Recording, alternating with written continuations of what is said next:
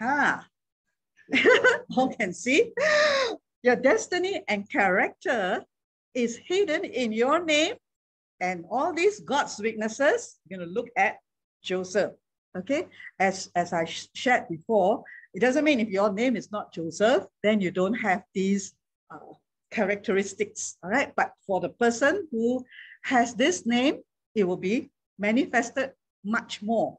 Okay, that is the destiny and the the, the character of this particular uh, man of God or woman of God. Okay, and that's why uh, some of you have begun as to see, hey, how come what happened to everybody? Uh, name change, all right? We don't simply change names, but God, as I said one day, uh, some months ago, when I woke up in the morning, and then he said, word of God, and then said, go check in Hebrew. And that was the start and beginning of the discovery of why God wants us to go and understand, all right, the Hebrew letters, the meaning. And that's when he began to give names to different ones here in this ministry, including myself, although I know uh, from the start that that, that, that I had the ministry, he gave me the ministry of Deborah. I was not going to change my name, okay, or even, you know, add. And I was happy with my name because Stephanie has a Greek meaning as well. It's in the Bible. But then God began to move and speak and speak and speak until I see, okay, Lord, for my case was add in, right? For some, some of you.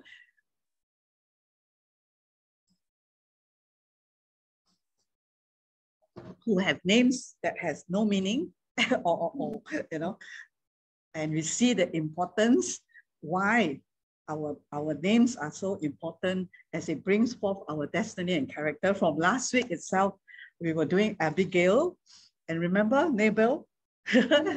Yeah, can you remember, right? In the in the in the Bible, when we read about Abigail, Abigail went to King David and said, uh, "Ignore, you know, disregard Nabal, because Nabal was so foolish, you know, in his actions, and that was going to bring him death. King David was going to kill him because of his foolishness." And then he said, Nabal, she said something very powerful. Nabal is just living out his name. And his name means fool. So the name, all right, that we carry or people call us, right? We are living it out, living that name out, since we understand it. So if we have some names that has no meanings or whatever, we are just living it out, living it out, okay? So that's why God wants a new chapter in our lives, a new beginning, right? To live out the destiny and the character that he wants for each person. We are all different, right? Special and unique.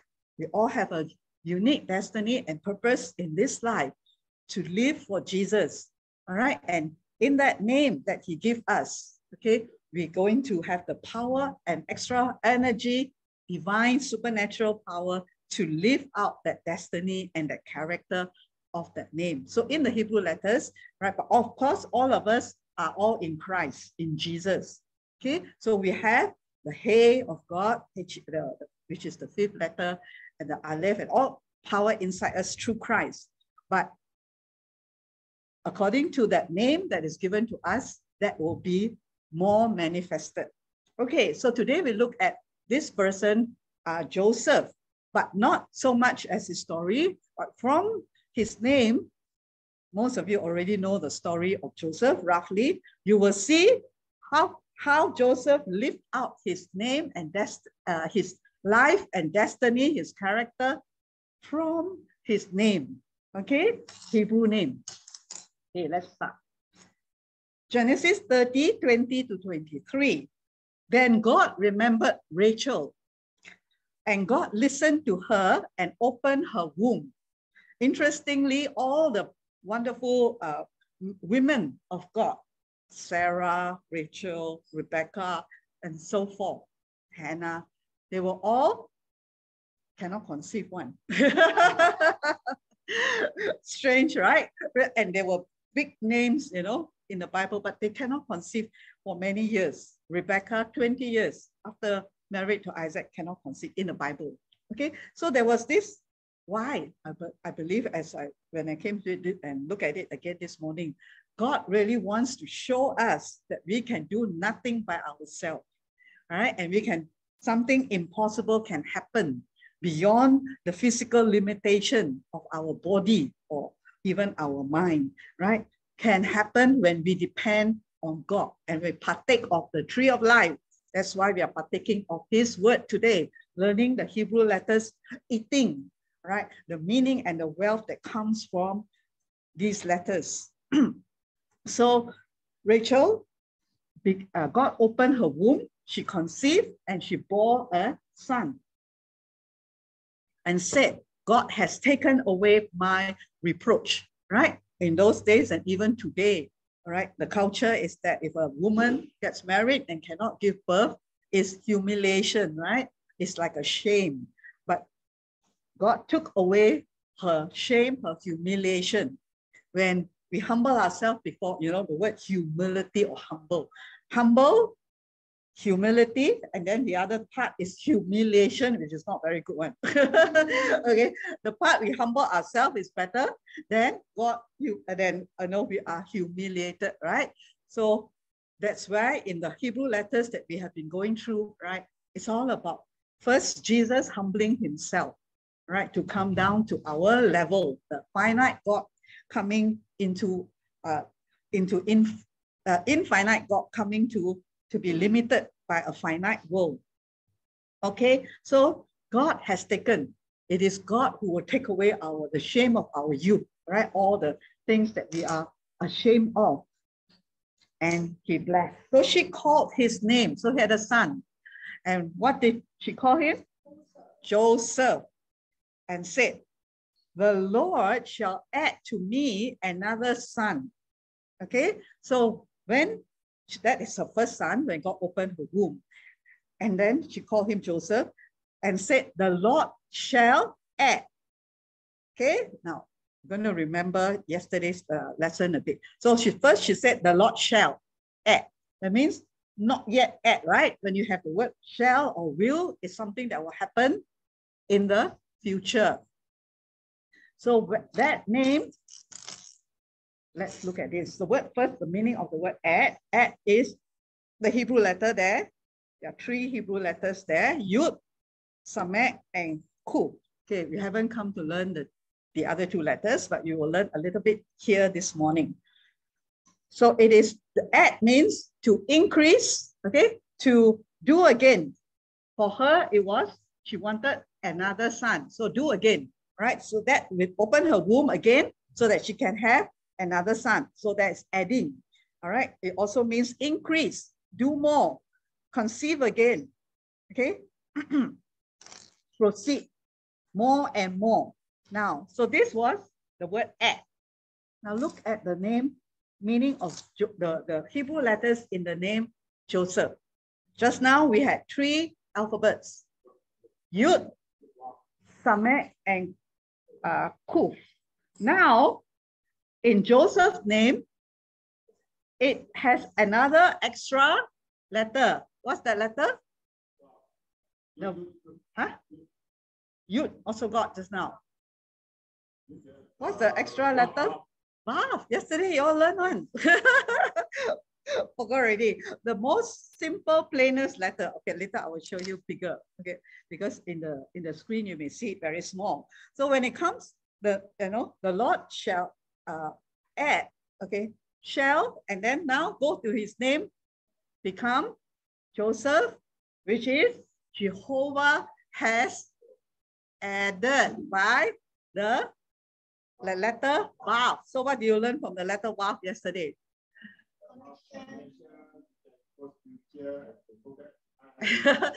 It becomes from was into is. That's the main thing. Okay, I mean, it has all this in it to understand that from nothing become now is. Remember, I said the Lord said that the God said, "Let there be light." For English, we say, "And there was light." In order for the light, that's what we think. okay, with the second sentence, and there was.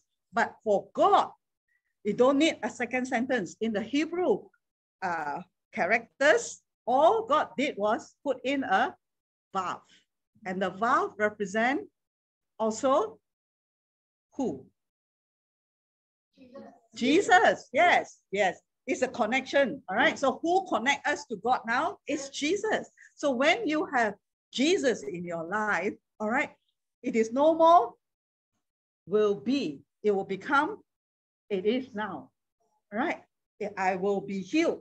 No more. I am healed because of the vow, because of Jesus inside, all right? We, because Jesus connected us to God, right? To all the power of God. And when we receive Jesus, that is now the connection. We understand it. It becomes now. I am healed. Not I shall be healed when uh, the doctor say I'm healed or what. Okay, I am. Okay, because of the vav. So Hebrew letter is the moment there's a vav there. It means that what is not yet exists now exists. That is in Romans four seventeen. Right, God who calls things as though they were. Uh, that doesn't exist as though they were. So how do you apply this in your life? Is that's what happens. That's when miracles begin to happen. Healing takes place instantly when we realize that the vow, all right, is the Jesus, all right. The vow in the beginning is very powerful one, that character, because with, with the addition of a vow, it becomes, it becomes light. There was light, right? So let that Uh, begin meditate until you get to see that with Jesus now, if God created this whole world and made that which was not to become, then all the things that God promised us, which we you know used in English translation, that's the little bit problem with all the translations, right? Because the translations does not bring out exactly what happened, exactly how powerful our God is. All right, so we have always this future tense that will be, you know, we will be healed, we will become, we will be uh, rich. But God already said, that's why you have this scripture in uh, uh, First Corinthians eight, nine. All right, he was made poor so that we are made rich.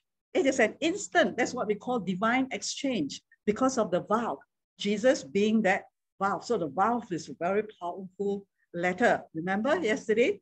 When God created, let there be light, the vow is the one that holds everything together. Jesus is the one that holds everything together. So when understanding of the Hebrew letters and language doesn't just make us, you know, have a head knowledge how to say Aleph, Beth, you know, Gimel, and so on, but to appropriate, you know, understand it, and then live in the power of who God is and what Jesus did. So you see, adding, there's a vow added to Joseph. Whereas earlier, the same letters is just meaning the word act. But now the vow make it happen that in Joseph, Jehovah has added. It's already done. For us, we will have to add in another sentence, right? And God has to add. So no need. In the Hebrew, just add in immediately a vow. Okay, increase. So it, Joseph's life was Of a life of increase. So Joseph's name in Hebrew is the characters, right? Ed doesn't have the vav, correct? So, but his name has Yud, Vav, Samekh, Qof. Okay? Yud, Vav, Samekh, Qof. Okay, so we will go through a little bit of these letters. When we come to the uh, these letters later on, letter by letter, we'll go more detail. But today, you will see how powerful these letters are manifested in Joseph's life. Exactly as per the, the, the meaning of these letters. Okay, so first Yud. Yud is the first letter of God's name. Yud-Hey-Vav-Hey. So this will be ongoing throughout our journey in studying the uh, Hebrew letters. Yud-Hey-Vav-Hey. So in God's name, you have the first, the Yud. The Yud is the smallest letter in all the twenty-two alphabets, but it speaks of spirituality, all right? It's the hand of God. Now, you'll have more, each time more and more, right? Because as I said before, Hebrew letters is not just like our English language or other language. One word, A, means this, that's it. Okay, it has many meanings, numerical uh, value, uh, shape of the letter has a meaning, the pictorial value, the name, okay, the word also has a meaning. Okay, very important, powerful letter, this letter Yud, the smallest letter. God needed to contract, and this is very interesting. I found this super interesting. God needed to contract his infinite being to make way for a finite world. Right? Studying the Hebrew letters really expand uh, my whole uh, perspective of God many times more, because realizing that God is infinite, okay? So all the time, because of this, uh, we, we have translations. The translator just put Yud-Hey-Vav-Hey as God, and then use the same word God to describe anything, everything else. Anything that's a little bit out of the normal, then we say that's a God. Okay, but it is really uh, doesn't do justice at all to who God is. All right, when we know that, we will no longer live a little shell like that. Right, realizing that God, okay, is infinite. So how many times we say, God, you don't know me, ah? You know, we you know, talk to God as if he's nobody like that, or when we need him only we come. And if we don't even see that he can take care of us, right? So first, he is an infinite being. Infinite means infinity. There is no limit to who your God, to our God. No limit. We begin to see our mind cannot even think of what do you mean by no limit. No, no limit to God's intelligence, to God's wisdom, to God's power, to God's love. That's why only God can give unconditional love. Conditional love is got limit, right? Everything on earth, on man, has a limit, but God, no, infinite. So God now need to contract, okay? His infinite being, and then now this is a finite world, okay? Where you have uh, the physical world, where you can see, where you can measure, okay? The little is called the little. It's like a pen, you put the dot like that. First letter that appear, that touch the paper, all right, with your ink. So it's the smallest letter, and it's known by the sages, all right, that it's the little that holds a lot. Science says all of our physical reality is made up of atoms. Anybody study science? Yes. Okay, can confirm that, of course. Uh, if you don't, also, this is science, okay? Or even if you are not a science student, you will have basic knowledge. All right, it's made up of atoms. You see, science just, not, there's nothing bad about science. Science just dig up all the physical evidence to prove that actually God is real. To prove actually the Bible is real. Because before the scientists discover it, it's already written in the Bible. That's why where we discover all these letters is from the word, from uh, learning so far the five, six letters in Psalm one nineteen. The emphasis is where?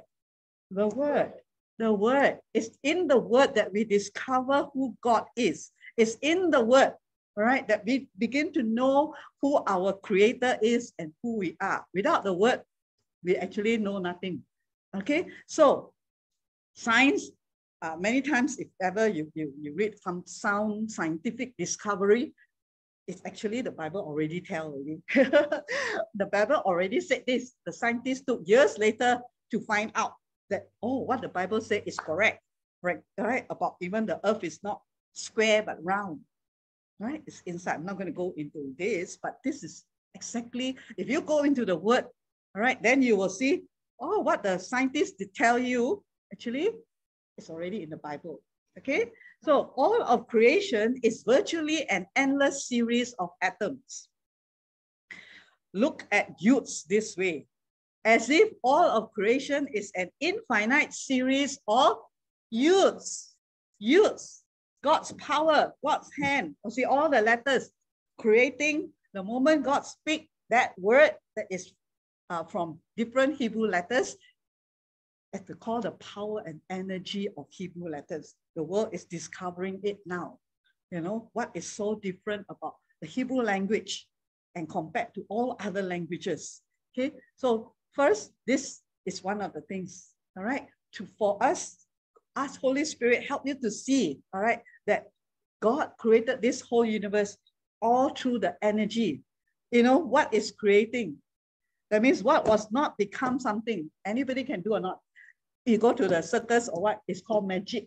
It's called illusion. That's why we don't believe, right? Because such thing can happen. You don't see, the magician can do for you, right? Now you see, now you don't. And then, whoop, come up. So that is called, to the world, the finite world is called magic. And believers don't know how to access the real power. That means this person is sick. The cancer is there. When a man of God, woman of God, or even that person itself, herself or himself, begin to speak God's word, the cancer dissolve and disappear in an instant. Again, now you have seen a little bit of, of uh, divine healing. So how does that take place? Is it magic? See, if you don't believe that this is what God can do, now you see, now you don't, you don't understand the power of God. All right? Which means you are still believing in your own Uh, what is within your five senses, what is within what you can see, hear, touch, feel. And anything outside of that, which is called miracle, is exactly means this, that which does not exist, begin to exist. And the other way around also, we have the Shin, okay, which is the fire that destroys. So destroy the cancer cells, destroy the poverty, destroy the fear and the lack. And this is the power, the dunamis power, that we have when we got born again and Holy Spirit came upon you. It is not from this earth. It is from God above. All right. So now this is the Yud. If there's a Yud in every letter, that's how God began to give the supernatural power and created this universe. So what you see here in uh, Colossians is it is from, it's made up of the, the, the, uh, the kingdom, the world that is not seen. And what is not seen is our creator God, not seen as not seen with our physical eyes. So God, whom we cannot see, Yud-Hey-Vav-Hey or Yahweh, created what you can see in this natural world. And today, God gave that power through Jesus Christ to his church, to his believers. If we can but no understand this and speak this, you will see these things happen. Miracles happen. Effortless, effortlessly, because it's not your power. Okay, so this is, look at, see how the Yud, very powerful, is God's fiery hand, another understanding of the word, or the, the letter Yud. So all of creation is an infinite series of Yuds. In the gematria, or the value, numerical value of Yud is number ten. Okay, we, we are not going to go detail, a little bit of it. Full manifestation, ten times one, one is God. So ten is also completion and full manifestation. You also see ten things created. Uh, on the first day, Abraham had ten tests. And after that, he passed all and was uh, given the uh, blessing, what we call today the covenant blessing. He inherited a land of ten nations. It's written in the Bible. We bring a tenth of our income or crops to the Lord Yahweh. All right, that is where tithing comes in. It's a tenth, ten commandments. So all this is represent is from the Yud, right? So that's why when we tithe, it's ten there. Ten, God only required ten to give back to Him, which means there is a supernatural power of God, the Yud there, into our lives when we. We give that tenth back to God. See, the fiery hand of God works as well as the Shin there. The fire of God destroy the, destroy, the destroyer of taking our finances. Ten commandments. How much? Ten commandments is nothing to be feared. All right. It was uh, from studying the Torah, uh, the, studying the letters, right? It's so wonderful to realize the whole Torah, the Jews that followed the Torah, of course, in the Ten Commandments, and that's how their lives were so blessed. Okay, but today we follow it not out of law, right? But realizing that God has actually now written the Ten Commandments in our heart. Yeah, it didn't disappear. God didn't come to uh, delete the Ten Commandments. He just fulfilled the requirement of the law by himself dying on the cross. So now that we can have the joy of obeying or, or fulfilling the Ten Commandments from a new heart, not from having to do in order to get blessed. We are blessed, and now God writes the new co the covenant, his laws, his desires inside our heart. So it is no more scared of the Ten Commandments. You know, it's like, thou shalt love the Lord. Today is you automatically love him. You are given that love through Christ to love him, but it's still there. Thou shalt not kill. We don't want to kill anymore. Okay, we now have the ability to actually obey the Ten Commandments, but without thinking about Ten Commandments as having to do this, having to do that. You're okay, thou shalt uh, honor the Lord, right? Today is out of joy, we honor him. See, but it's still there. It's not, say, uh, not, not, no more in God's heart, okay? And we will see more of it. So in, in following God's word, right, there is a power there, a power to, when the children of Israel obeyed the Ten Commandments, the power of God, the Yud, all right, hand of God was there to protect them, was there to empower them, to bless them, right? Because Deuteronomy eight eighteen, how did they become so rich and wealthy? He said, I give you the power. Don't forget, I'm the one who gave you the power to make wealth. And they are the ones who follow the Torah. Okay, so Yud is inside the tent. All right, the power of God. How much holiness is contracted within us and bringing into fruition and into the world. So God, an infinite God, have to plan and make it into uh, Jesus to come and, you know, became a man, contract him and all that power, all that holiness. And now he chose to live inside this body of ours. Sometimes it just blows our mind. How powerful, all right, that we can be, we as the new creation, when we realize who is living inside us. Okay, so we will go into more detail of the Yud when we come to the letter, uh, to the Yud in our Saturday teaching, which is the tenth alphabet. All right, so now then we are going into Joseph's life, all right, his name. The next letter after the Yud was the Vav. Okay, so Vav, I won't go much already because yesterday I already did quite a lot on, on it, the Vav, but basically it's the power to connect, to bind, and to add, all right? It's the connector, the hook, the nail, all right? And the power inside it to connect God with man, okay? To connect the promise to manifest. So we have the promise, okay? Uh, you shall uh, be be blessed. Okay, how then the vow is the one that brings the power for the blessing to manifest in your life. You shall be healed. Now with the vow inside, you are healed.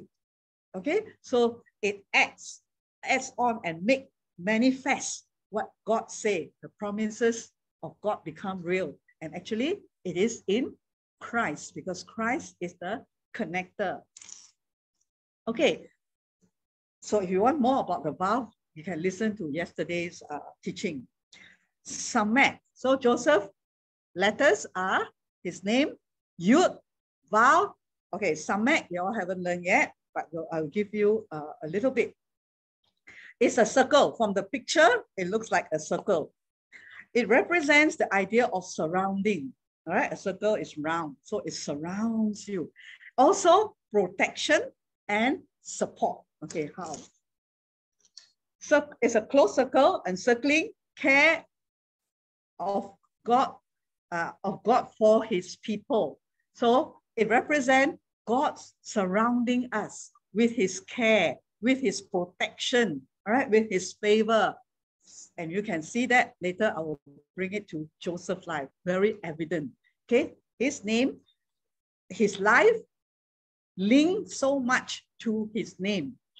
It was, you know, circle means care, the surrounding energy that protect you. That's why we, when we go out or wherever we are, even at our home, right? The word of God says he is protecting us, surrounding us. You want, you, you know, sometimes you trip, you didn't fall. There's an angel that is protecting you. And we're going to get more into this also, very interesting. The overall concept of circles and cycles, seasons and tree. To support or surround, so there are seasons in our lives, all right? Cycles, as you saw last time in the cycle of uh, harvest time, seed time, harvest, day, night, winter, all the season, right? And sometimes there are also seasons in our lives, cycles. We can see that in Joseph's life. There were seasons in his life, many, many seasons, okay? So, but in all the seasons of his life, when he went through uh, difficult times and all that, God was surrounding him with his protection, right?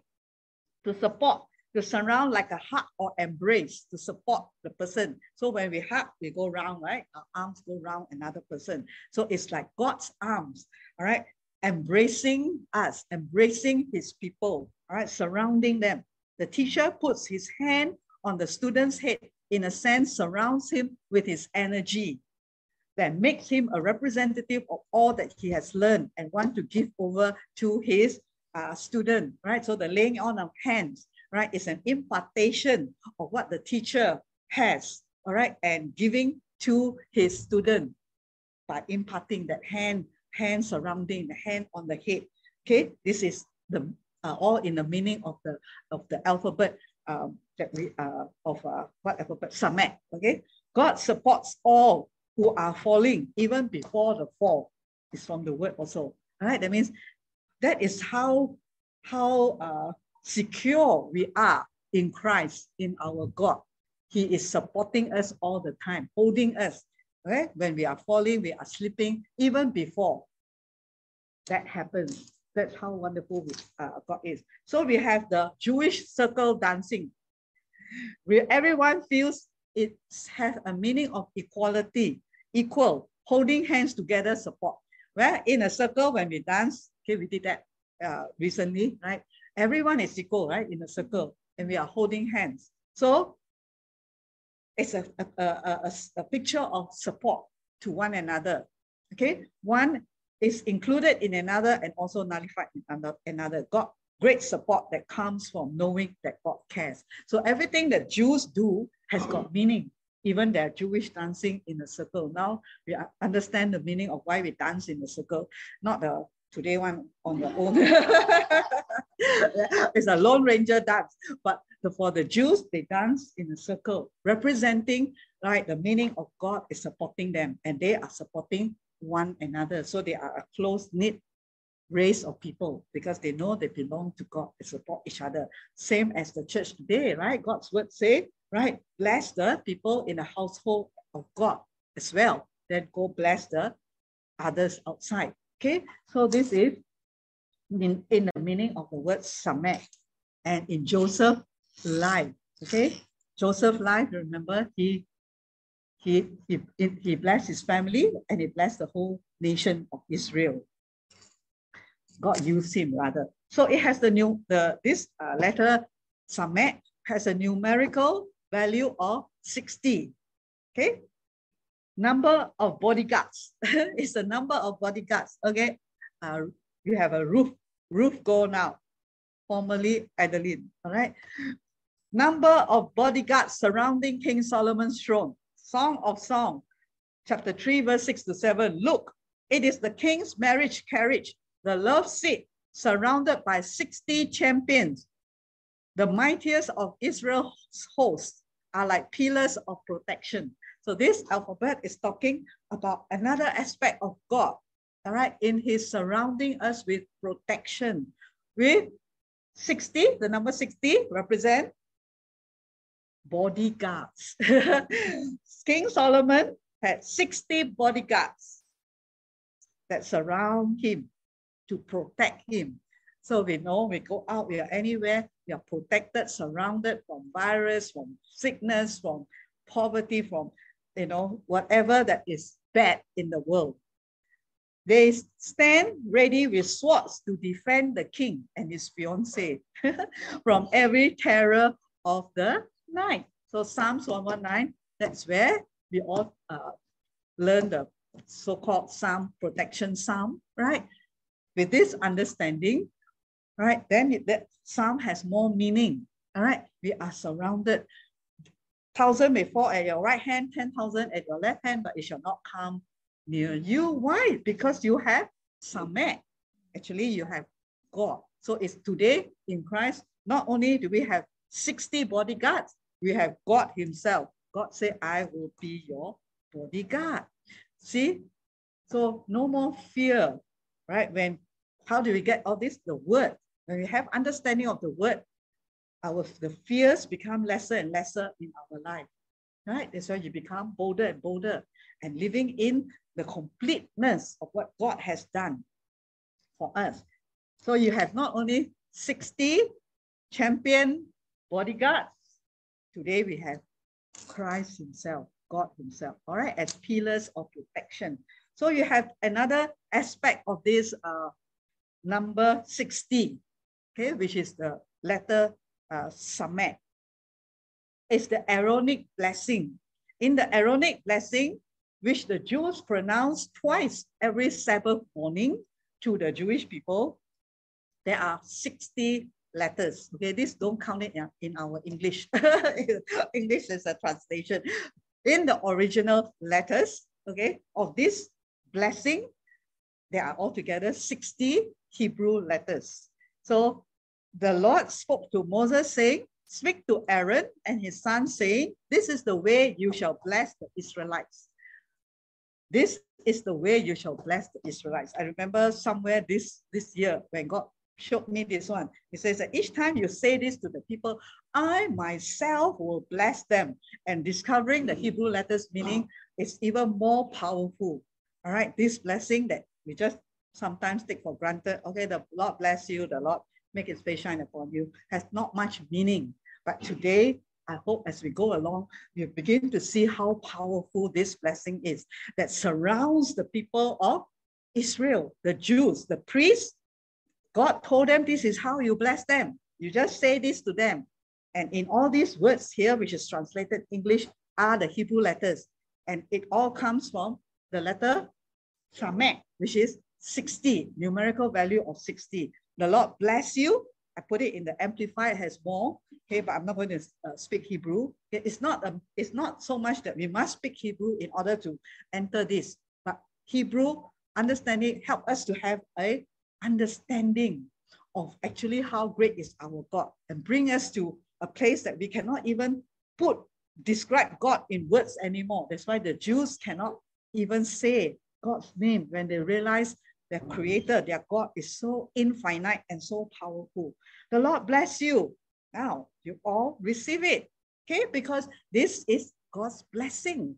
The Lord and the Jews will be in a place of re receiving. When the priests pronounce this blessing of Samekh, God's favor surrounding them, onto them. The Lord bless you and keep you, protect you, sustain you, guard you. See the word guard there in the letter Samekh. The Lord make his face shine upon you. So they will start the day of being blessed this way, knowing that God's protecting them on the road, on the highway, in their home, in their business, in their work. The Lord make his face shine upon you. Face talk about favor.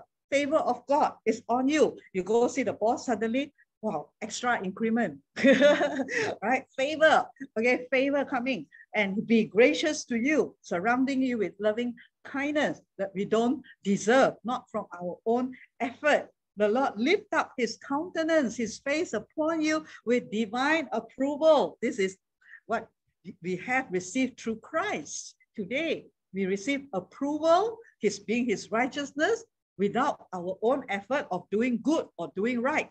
And give you peace, shalom, a tranquil heart and life. That's why we can start the day off going with peace in our heart, even though there may be challenges in the working place or whatever we are doing. Yet there is this peace ruling and reigning, and today that is in Christ as well. So Aaron and his sons shall put my name upon the children of Israel. See how God exalts his name, his name, Jehovah, Yud-Hey-Vav-Hey. It says, Aaron, the priest, and all his sons, what has the children of Israel got that the world, the Gentiles don't have? The name of God. Yud-Hey-Vav-Hey upon them, surrounding them, the Creator surrounding everything that they are doing as they go about their daily things in life upon the children of Israel. And I personally will bless them. Barakah, another word we haven't gone into yet. Will bless them. The end is also circle, all right? Samekh is a circle. The end of a thing is contained within its beginning. Okay, you cannot see the beginning and the end, a whole circle, right? But there is a beginning, there's an end. The end is there. The, the thing that has its beginning in God shall be brought to completion by God. And that is who? That is you and me. Our life started in Philippians one six. All right, Paul says, and I'm certain that God, actually is Jehovah, Yud-Hey-Vav-Hey, who began the good work within you, will continue his work until it is finally finished on the day when Christ Jesus returns. So that if we started our life, right, God started our life and we continue in this walk with God, he is the one who will finish your life. All right, there will be an ending, and it's a good ending. You can see in Joseph's life, right? This, the meaning, this letter is in his name. And you saw the beginning of his life, he was born, and then you saw what happened to him, right? At seventeen years old, he had dreams, and then after that, he was sold as a slave. So if you follow his life, actually, it was only until about thirty years old. thirty years old, he already sort of, the Lord already finished a wonderful ending for him, right? So beautiful because it started by his name, his name into his character and into his destiny, right? The end of his life was so glorious. I will go into that a little bit as we go along. So all of us, we are in Christ. God has begun a work in our lives, each one. All right, and sometimes we went through a whole journey right around, okay, but he was still protecting us. And his promise, if you know it, you can quote it, keep on confessing it. God, you who have begun a good work in my life, you will finish it. So sometimes we go to the dumps and, you know, trials and all that, and we think God is not there. But the word of God will continue. Samekh means that he will finish it. And we can see that. That's why you need the word. All right, all the word reveals the character of God, the Samekh. All right, it means this. He will bring it to completion, the circle. So God representing himself in the circle. That whatever he starts in our lives, there will be an end. There will be a wonderful ending. He will finish it. He will finish it, not, not we. All right, he will bring it to completion. Okay, so this is uh, not everything about Samekh, but just a few things to point out Joseph's life. So when we come to it, we will uh, have more, more things about it. Then the next letter, or the final letter of his name is Qof. Okay, Qof is the only uh, letter that goes under the line. Represents going down. The soul goes down to this body to fulfill its purpose on this earth. Right? Jesus came down from heaven, then died and went down into hell, and then rose again, signifying that we all die with him. Okay, and also another aspect here is our soul. I remember there was one time I was sharing something about, yeah, we were probably in existence in heaven somewhere, our soul or spirit, and then came down into this earth, into your mother's womb, right? Because he knew us before we were born. Okay, so that is, that is, that could be, all right? And then to fulfill a destiny, a purpose. So that's why when each person is born, there is this inside every human being to want to know why they are born for. And until they find Jesus Christ, they will never find the purpose of life. All right, because it is from God we were created, and it is God who gave us our purpose and meaning in life. So the Qof is going down, and it, it begins another part of another meaning. It begins the word holy. Okay, it rejoices in holiness, Kadosh. It is the first letter of the word holy. Every letter has a revealed aspect and a concealed aspect. So this letter Qof has a leg that extends below the line. The mission of the righteous man, right? After that, we were born again, where? From above. Okay, your spirit, born again from above. So now we are put back into this world. See, when you got born again, you didn't die and then straight away go heaven, right? You're still living on this earth. Why? It's the mission, the Qof there, all right, of holiness and the mission of the righteous man. Now you have to be made righteous in Christ. You are right by faith, not by, or you are right or holy by faith, not by your own doing of good or bad. So it is like our mission. We are now made righteous today. Now we go into the world. Remember a few weeks ago I said, right? Don't Christians just go to church? There's no Bible verse. Uh, Christian new creation, go to church. You are the church, but there is a word there. Go to the world. Go into the world is what Jesus said, and then the church changed it and say, go to church. See how sad, you know, everything has been changed. Okay, so now we get back to the truth, right? Go into the world. All right, we are the church. The church is put back into this world. After you're made right, you're made holy, you're put back into this world, go into the world and bring the holiness there. Holiness, remember, it's not about just doing good or be holy. That's religion. What is the holiness? They need Christ to make them holy. Bring them the real holiness that is in Christ. You are the righteousness of God. Okay, so understanding this, bring into the world. That's the gospel. For in the gospel, the righteous, in Romans one, sixteen, seventeen, look, I'm not ashamed of the gospel of Jesus Christ, for it's the power of God unto salvation to everyone who believes, first the Jew, then the Greek. For in the gospel, what is revealed? The righteousness of God is revealed. So when you go into the world, you preach the gospel, you are revealing the holiness of God, the righteousness of God, which has the power unto salvation. Okay, because men cannot become holy by themselves. They have to be made holy by Jesus. Each one of us were in sin. We were made righteous only when he made us righteous, right? Through the vow.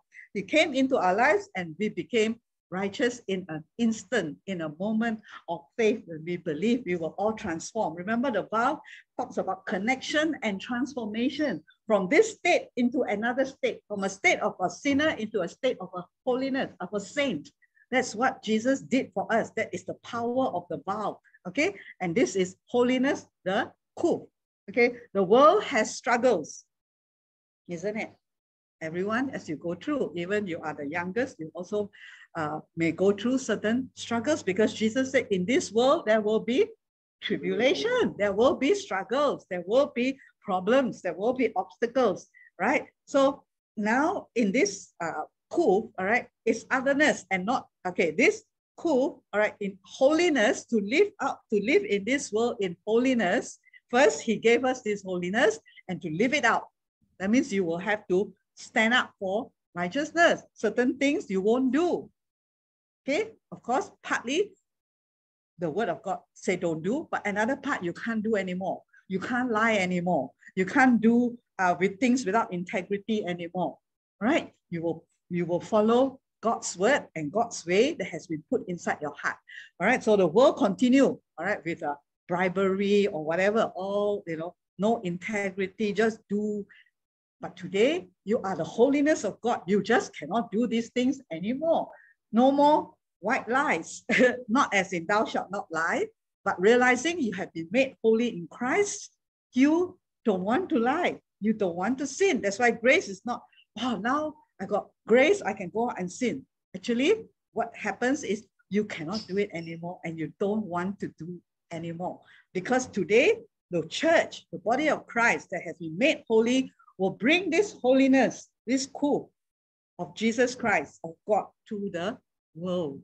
And they will see the difference between a believer, a child of God, and a non-believer. That is your difference. But it's not, I'm trying to, to be holy, but you have been made holy. All right? Okay, so it is not for the faint-hearted. All right, a little bit persecution, Aya, why you're so holy, and then you don't want to, you go back to the shell. All right. It's for those who are strong. All right. And that's where we build our spirit man to be strong, to endure some persecution. So we need men and women of the spirit. It's only when your spirit is strong that you'll be able to stand against all those persecution. People laugh at you. They even change name also, they laugh at you. Right? What more when you preach the gospel? They will laugh at you more. They will mock you. Okay? So how? It is for those who are strong, but how to be strong? In the spirit. When your spirit is strong, you can overcome all the persecution. Who have the energy and genuine humility in the midst of struggle. So in whatever struggle or obstacles, where is the humility? How, how do we manifest humility? Turn to the Lord, turn to his word. That's where all the Psalms, where uh, David turned to the Lord, in you I find my strength. Okay, that's where in the word of God, we find our strength, we find our energy, we find our power to continue walking in the way of holiness and righteousness. And you can see that very evident, this holiness aspect very evident in Joseph's life. Gone up. Where? Which part? Now that was not uh, so much holiness. There's another aspect where he was tempted by Potiphar's wife. Correct? To sleep with him. Uh-huh. Okay, right? She wanted him. And he said what? He feared God. He ran away. That was an act of sin and unholiness, right? So he, in his name is holiness. He represents God's holiness. It's a, as, in a sense, it's a fear of God, right? Rather than Being, uh, go into that temptation and you become tainted by the world, tainted by sin and unholiness. God gave him the power to resist that temptation, and he continued to be holy, even though at that time, uh, Jesus, not yet, all right, under the old covenant. See his name, his character, all protected. He was protected by God through his name, the Hebrew letters in his name. That was his destiny, that was his character. Jesus said in Matthew five, eleven, twelve, God blesses you when people mock you. All right, that's persecution. All right, we still remain righteous and holy and persecute you. They say bad things about you, or they say, you know, why you must, uh, other Christian all very quiet one, why you must talk about Jesus one? And then you, after that you shut up. So it needs to be the strong, okay? Uh, uh, but Jesus said what? When we are persecuted for righteousness' sake, not because you are foolish like Nabal, okay? But when you are walking in righteousness and you are doing what God is telling you to do, and people mock you, then God's word say, Jesus said, God blessing you, all right? And when people persecute you and lie about you and say all sorts of evil things against you because you are my followers, be happy about it, be very glad. A great reward awaits you in heaven. And remember, the ancient prophets were persecuted in the same way. Okay, now you tell me, which part is Joseph's life here?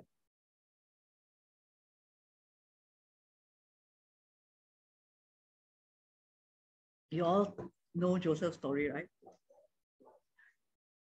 Where? Where? Look here. Look at the word.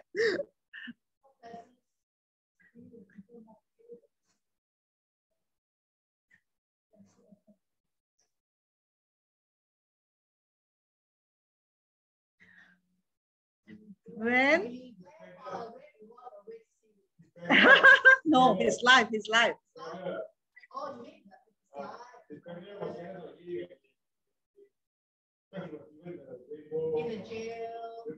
Okay, that is part of it. But there's one very big one here. Very obvious one. Why you cannot see that? Ah, uh, because you don't know the story very well. Huh? Huh? No, no, no. His life. His life. His life. Potiphar's wife lied about him to Potiphar. Oh. See? Go read the word more. All right. Spot it. Okay. He, Potiphar lied to, uh, the, the wife lied, right? Lied to his to her husband that he wants to rape her or something like that. It's a lie. He was falsely accused. That's why he was thrown into jail. Okay. And then you say, if you see things as just full stop there, you say, wow, gone already his life. But at that moment, what? There's something going to happen in the future that you were going to be blessed. So this is what God said. When people lie about you, don't need to defend yourself, right? He didn't defend himself. That's why he was thrown into uh, prison. That was his life, okay? So when people uh, lie, lie about you, whether in work or in office or family, whatever, you don't have to get upset about it and even end up in prison. Because you need, we need to see our God. Joseph always saw Yud-Hey-Vav-Hey, that his God is great. So even people lie about him, they go into prison. He still wait until the time. For us, we see the future already, he not yet. If now you go in jail, you won't see turn around. You only see the bars and the curry chicken, right? But that's where when we go into God's word, we will begin to see the future, see what God said, and just go through for the time for whatever God need to allow us to go through to teach us or to use us at those times in our lives. Okay, rather than we are so physical, we are so physical, right? We just see what is happening. But because we, we, we know the story already, we know the ending. So remember, follow where at that stage, as if you don't know what's the other ending. Okay, so he was lied about. So if people lie about you, you don't, you sat for ten days. Or you try to write in an email, everything to explain, da, da, da, da, da, da. See, that's what we do when we don't know, we have to mock. That Jesus said, I will bless you when people mock you and lie about you. And we don't know that vengeance is mine, says the Lord. That's what we learned in last week's lesson, right? Yeah, Abigail, Abigail's story. This is all practical for our life. It's not just learning about Joseph or Abigail. It's for our lives. So we know that this letter, yeah, of course, more predominant, more for us to see, because Joseph, again, is another type of Christ, all right? Actually, the, the, the, the people also lied about him, right? Same, but he didn't seek vengeance, all right? He says, be very glad, for a great reward awaits you. Isn't this already manifested in Joseph's life? And he said the ancient prophets were persecuted in the same way. So, you know, not only Joseph, there are many others. They were also persecuted. So Jesus said also in our time, if they persecute me, they will persecute you also. Ah, so anybody want to leave now? That's what Jesus said, right? In John. Yeah. After his, his, he shared about himself as the living bread of life, he had to eat of me. Then he asked the disciples, who wants to leave? Because when we receive Jesus and we, we decide to follow him all the way, all right? Because Philippians three ten, Paul says that I may know him, the power of his resurrection, the fellowship of his suffering. What suffering? Not sickness, not disease, the suffering of persecution. We're willing to go through, willing to be mocked, willing to be lied about. Yeah, these are a little bit to be laughed at. When you don't, you won't encounter all these things if you never share the gospel. Right? If you just go home, go to church, and then go home, these things will not really happen to you. Nobody even knows you are a Christian. Yeah, it's when you start to begin to proclaim Jesus Christ, not in a religious way, right? In your life and telling them who God is, who Jesus is, and who you are, the good news, then there will be persecution. You are starting to save souls, starting to reach out. Then, then you say, I got persecution, you never even share gospel with anyone. What persecution that you have? I also don't know. God also don't know.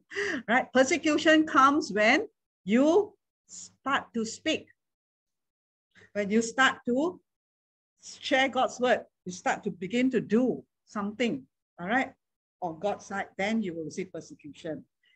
And that's where you realize you, you need to know that this is part of serving the Lord, part of being his disciple. All his disciples became apostles, and then all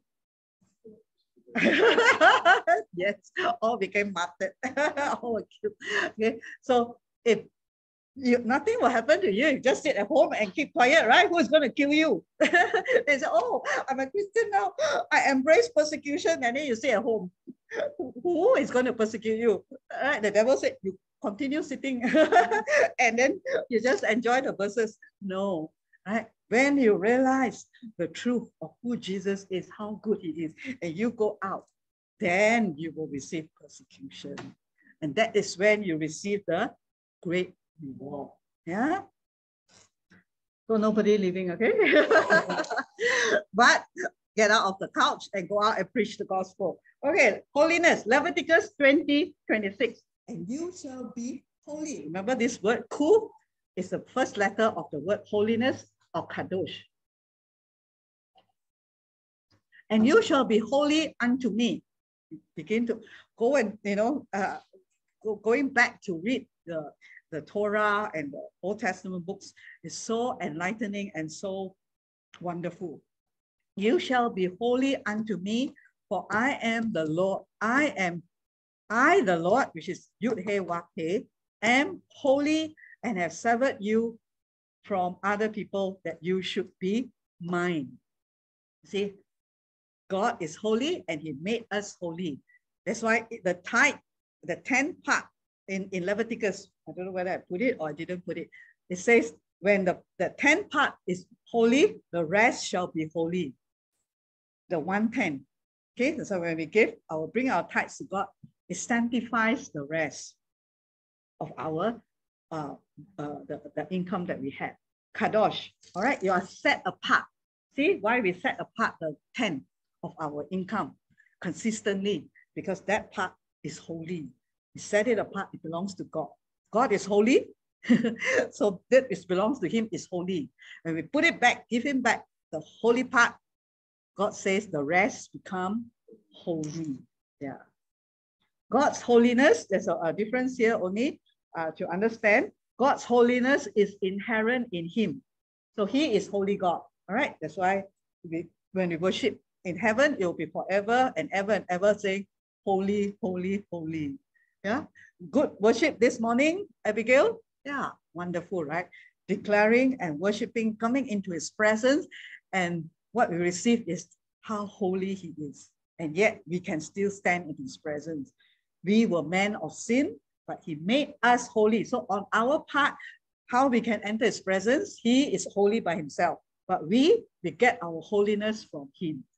Okay, derived through by Christ. For God made Christ, who never sinned, to be the offering of our sins, so that we could be made right with God through Christ. All right, now, understanding roughly the four letters of Joseph's name.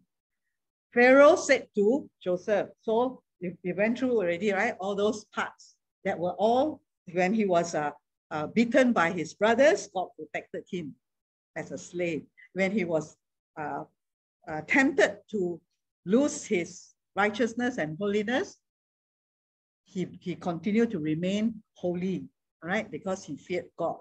So God also protected him in the Samekh and in the uh, Qof.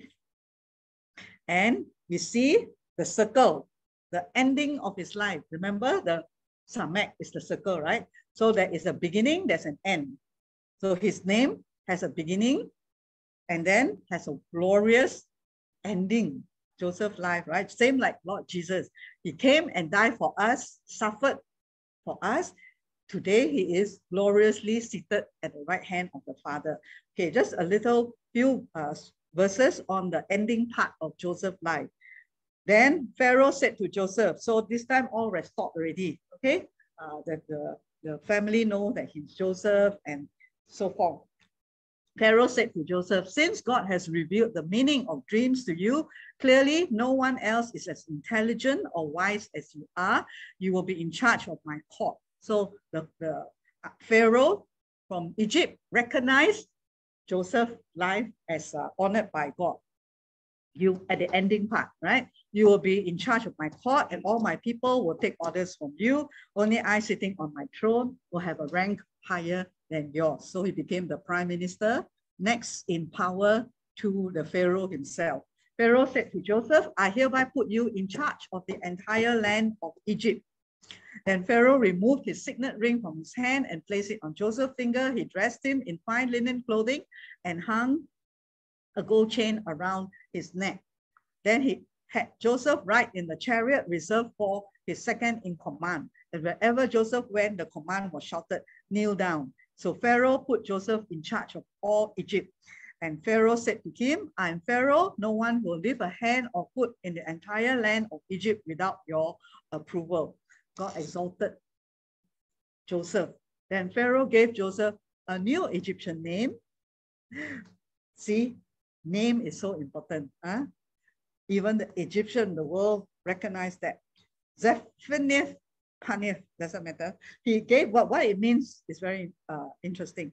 He also gave him a wife. So he received a lot. He went through a lot, right? The circle, the, his life, persecution, uh, being mis, uh, uh, lied about, defamed. Today we'll take court and sue already, right? Mm-hmm. Joseph didn't do such thing, all right?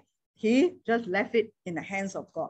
He gave him a wife, also named Asana. He was the daughter of Potiphar, the priest of On. So Joseph took charge of the entire land of Egypt. And one day, God said what? When our time, uh, Jesus come after rapture and he come again, second coming, he will put us in charge of this world, yeah, to rule, okay? But we all want that one, but we, we want to the... the first part, not the persecution, the preaching of the gospel, okay? I, I believe not every saint will be, all right, in, in ruler, ruling, okay? But those who have served him. He was thirty years old when he began serving in the court of Pharaoh, the king of Egypt. And when Joseph left Pharaoh's presence, he inspected the entire land of Egypt. As predicted, for seven years, the land produced bumper crops. This is the ending part where everything turned out wonderful. Okay, I didn't read out the uh, suffering part, but you all roughly know, right, what he went through. During those years, Joseph gathered all the crops grown in Egypt and stored the grain for the surrounding fields in the cities. He piled up huge amounts of grain like sand on the seashore. Finally, he stopped keeping records because there was too much to measure. And this speaks of like the church, the body of Christ, you know, when we follow God's word and God bless us, right? The church will be wealthy. At a time when there's famine, we will be able to help the others. We will be able to give. There's no lack in the church of Jesus Christ, in the body of God, in the body of Christ, right? This is where God, if we are in our tithing, and it's not because, remember, God don't need a single cent from us. If you have this picture of we are donating to God or we are giving to God because God needs it, we are undermining God. We are seeing God so poor. We are richer than God because we are giving to him. Huh. The Jews, you read the Bible properly, right? The Jews knows God is the one. He is the one who owns everything, okay? And giving and tithing is for us, not because God needs it. It's for us to live in the blessing. He piled up huge amounts of grain like sand on the seashore. And you know, this is it's too much to measure. It's like Malachi three ten, right? Just now Pastor Chenla brought it up, right? Yeah, there will be so much that God is pouring out, okay? But don't expect just drop up from the sky. God give us wisdom. God open doors for us, open windows for us, all right? Blessing in multiplying uh, Rachel's tithing and offering and Nicholas one, you know, I remember she said multiply. Good word to remember. Okay, multiply. God will multiply our resources. Okay, until there's not too much to measure, cannot measure anymore. Joseph represented Jesus Christ, the kingdom of God.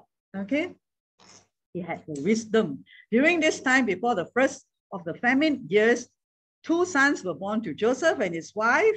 Uh, Joseph named his older son Manasseh God has made me forget all my troubles. So wonderful, right? Today, in the communion or in Christ Jesus, he doesn't remember our sins or our failures anymore. Even our successes based on our own righteousness, it's all washed under the blood. So good. He don't remind us of our sin so that we can forget all our troubles. And everyone in my father's family, Joseph named his second son Ephraim. So beginning of his life, a lot of troubles. But the ending of his life, God made me fruitful in this land of my food. Fruitfulness is belong to everyone. Amen, Rachel? Yeah, fruitfulness, blessing over God. We can never outgive God. Malachi three ten, try me and see. Anybody dare to take God's challenge, right? It's impossible. I think, yeah, my sister went off already. Okay, she, she, she was telling me in her, her life, they used to, I mean, they went through a lot of things uh, also, but they, in the end, they linked to Benny Hinn and all the other men of, men of God, Kenneth Copeland ministry, Kenneth Hagin ministry, and they tied there, they partnered there because they didn't really go to a physical church for a certain period of time. But thank God for God's faithfulness in their lives, David and uh, uh, Susan. And she experienced God's blessing in taking care of them financially, you know, uh, as they partnered with them. And today, uh, I don't know, suddenly God moved her to also Uh, partner with uh, Beauty for Ashes, you know, and sow and plant here. It's very amazing because, and then she said to me, yeah, they have seen in their lives, right, that God, they can never outgive God in reality, you know, in, in their lives. It's, it's so wonderful to uh, hear that, you know, and within people that we know. Of course, sometimes we hear testimonies somewhere out there and we don't know them. When you hear people you know sharing that, it's so beautiful, right? Do we dare also to do that? Okay, partner with God, partner with ministries, all right? They are serving God, they're teaching you properly God's word. They taught these ministries, kind of again, kind of Copeland, Jesse Duplantis, uh, Benny Hinn, they teach boldly prosperity without fear from God's word.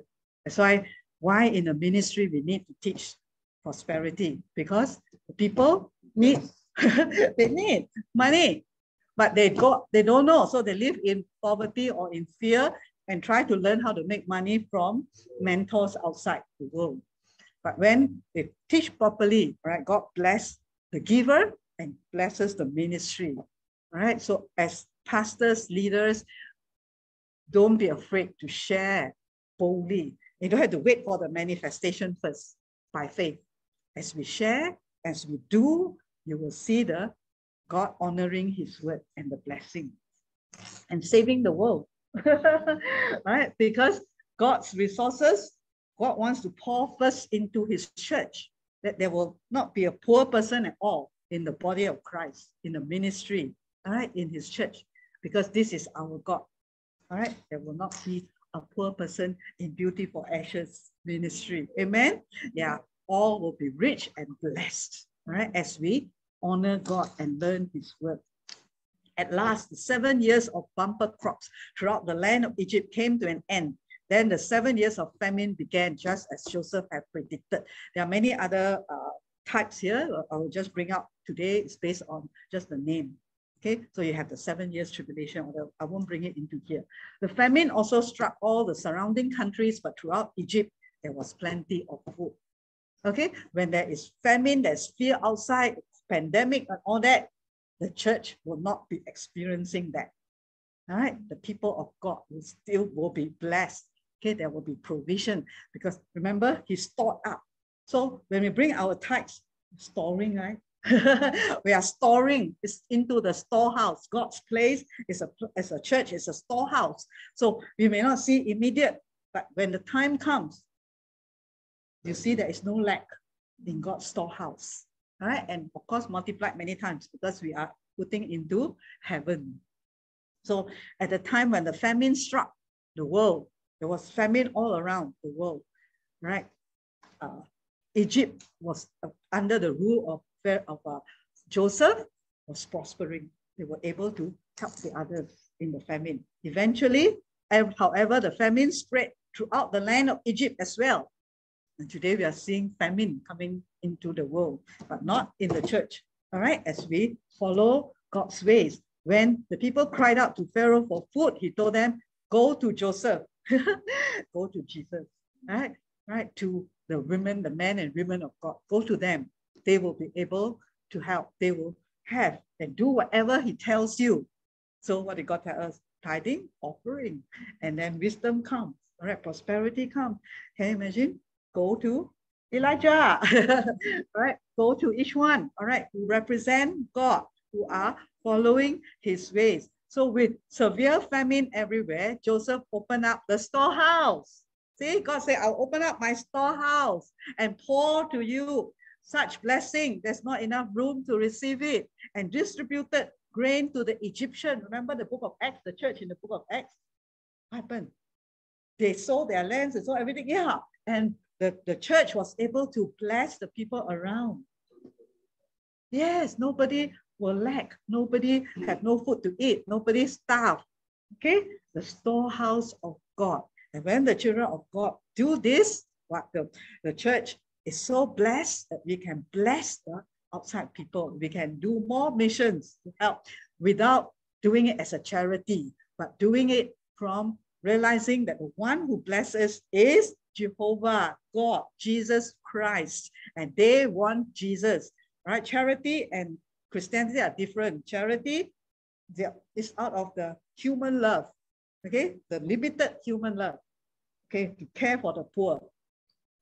Christianity is the love of God, that people need Jesus Christ. When we give to them first the gospel and demonstrate it through the abundance of the needs, to meeting their needs. Amen? It's different. So the people want to receive Jesus. Charity without God, the people just treat the person who give them like God. Yeah, but we are not God. We point them to Jesus, to the God of abundance, who have blessed our lives so that we can bless them. In the end, they will receive Jesus. People from so severe famine, Joseph opened up the storehouses. It's like Jesus opened up the storehouses in the time of famine. All right, all your tithing have been put there. Into the storehouse, tithing and offering. Okay, at the time when you need it, don't have to say, Daddy, where are our? No. Boom. You're always abundantly supplied. Distributed grain to the Egyptians, for the famine was severe. People from all around came to Egypt to buy grain from Joseph. They come to Joseph, to Jesus, because the famine was severe throughout the world. Today is the last days where the gospel needs to go out to the world. All right, the gospel of Jesus Christ, declaring our God of abundance, a generous God, a good God, and only God qualified to save man from sin. Okay, so the last one, the, the new name that uh, Pharaoh gave to uh, Joseph after everything, the ending of his life so glorious was that name, whatever, Zapanapania, it means treasury of the glorious rest. Today, we are, the church represents the treasury of God, of rest. Rest. We rest in him because knowing that God wants to supply, it was his intention on day one to take care of man. And that never changed because God never changed, right? It's the same yesterday, today, and yeah. So that doesn't mean that in the beginning when God created Adam and Eve, he created everything to supply and take care of their lives here. And then now you change already. You take care of yourself. No, right? It never changed. So that's why send Jesus to die for us. Now we are redeemed from the curse and just follow a few principles of God, kingdom principles. And he continued to, yeah, to take care of our lives. And we rest in him as a glorious rest. You are in the treasury of God. You are resting or not? Okay. In the world, if you live in a treasury, in a storehouse with lots of lots of physical, you are happy, you are restful, right? You're not afraid. But actually in the world, what did Jesus say? If your, uh, your God is your, if your treasure is in the world, you're also scared, right? The thief will come, the rust, robber come, okay? But here in the spiritual, that's why the kingdom of God, right? Revealing to us, giving, opening our eyes to see the spiritual realm. Our treasury is in God. And there will not be rust, there will not be robbers and thieves to come and take whatever we are, we, we need in life. In fact, we'll have more. Then you just rest, just rest. Daddy God, I tithe, I offer, I rest in Jesus. What you, you have done for me, I'm rich. You were made poor so that I can become rich. And then you open the windows of heaven. Whatever I sow, I will harvest as I sow it. Take. These are the verses. And you rest. You go to work resting, not stressing. Today, how? Uh, maybe I might lose my job. Today, how? Uh, no business. Open the business door, nobody come in your shop. Okay, don't have to worry. God will begin to bring and increase your business as he added in Joseph's life. Blessing after blessing, right? Even when you go through. Amen? Amen. So this is the rest that we have in Christ. It is the, uh, the blessing in Joseph's life and in all our lives, because Joseph also represents Jesus. He's a type of Jesus. And you see, Yud. What do you learn today? Yud, Vav, Samekh, Qof. The circle, the holiness, the protection, the surrounding of favor, and all comes from the Yud, God's hand of su supply, of uh, creation, of giving us ideas, and the Vav, Jesus. Because of Jesus, all these blessings can now come to us, yes, and happen the moment we believe. Amen. Amen. Amen. We not yet, not yet go into the, the word Hebrew letters for amen yet. So much, huh? So much, huh? So interesting, huh? Yeah. I, I remember yesterday one, the giving thanks. The word giving thanks. The Hebrew letter. The Vav. The Yud, the Vav. Anyone remember? Forgot already. Giving thanks. There's a He there and there's another Vav. So the first Vav, when we give thanks to God, we're acknowledging God is the supplier, owns everything. So giving thanks, connecting to God. Then after that, to what? To his goodness. The Vav again, connect us back to the goodness of God, the miracles, the blessings. So that's why I said, uh, God's word say what? In everything, give thanks. Give thanks to God. Give thanks to God. Give thanks to Jesus. Like what Joseph life. Give thanks to God. He just honor God, knows that whatever stage, cycle of his life, the end, God is in control and God will bless him. So when we give thanks, there are two vowels there in the word giving thanks. The more vowels, each, most of our names got a vowel there. It's Jesus. Jesus is the reason that connect us to God's blessing. So powerful. Yeah, the world take it also. Must give thanks, must give thanks. But one day give thanks, next day don't give thanks. Because the world don't have the revelation. They don't have Jesus. But for us, we can give thanks every day. Whether, it, that's what Paul says, in every situation, give thanks.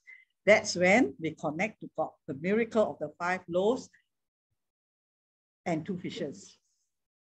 Why he give thanks to God is he say, Yud, Vav, Hey, Vav. Now connect to the miracle. When he look back to the bread, it has become multiplied. Right? You keep giving thanks for your, your, your money, tithing, giving thanks to God, acknowledging that he lives, right? And bringing that tithes to him is thanking God. Thank you, Lord, that I have a job, thinking I've got money, I've got, you know, finances, and therefore I give back to you. So powerful. I'm excited now to go into even more Hebrew letters. And now, when we, even though we are in the English translation, we use it. Now we understand the power of giving thanks because of the Hebrew letters. We understand the power of Joseph's life because of the Hebrew letters inside. Power in Abigail's life, in all our lives, when we have Jesus. Okay, let's pray. Thank you, Lord. Mm. God is so good, giving us so much revelation of himself, just to dwell in us and bless us, that this church, the Church of Jesus Christ, will be so glorious and be that treasure house where God sends forth and blesses the people of the world with the good news and with whatever they need in life. Jesus being the Vav, being the connector, the powerhouse, the power to supply, to, for us to receive the abundant blessings of God. Father, we just thank you, Lord, for your word. Lord, your word, your davar, that is life, that is alive, and bringing us to an understanding of the Hebrew letters, whereby you created this universe, this earth, and each and man and every one of us, and you put us here, and you came down and lived in us. We were once lost and sinners, but Lord, you came and saved us, and we are found today.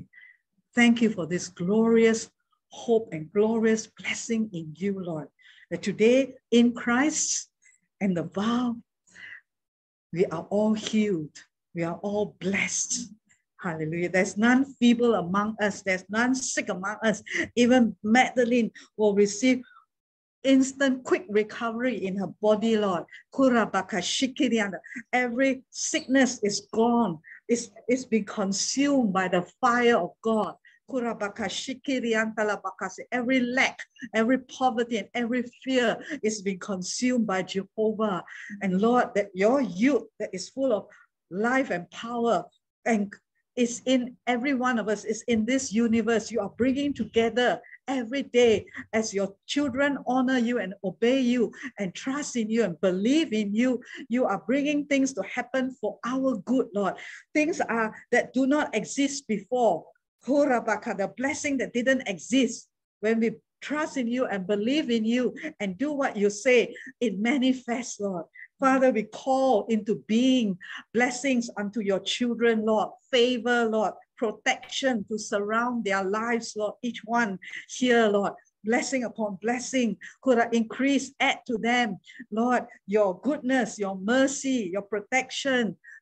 In their office, in their working place, in their business, in their work of their hands, to multiplication. Thank you, Jesus. Revelation, Lord, more and more of who you are. Oh, our wonderful Abba. In the He, Lord, the spirit of life that brings us joy in our lives when we serve you. It's full of joy. It's no more drudgery or compulsion when we give, to realize you are the giver. You are the creator. And you own everything, Lord. You don't need our money, but we need you, Lord. Thank you, Jesus. You are the Aleph in our lives. Hallelujah. Thank you. And you bring restoration. And you, you who have begun a good work in our lives will finish it. Hallelujah. In every life here. Thank you, Jesus. Yes, Wendy.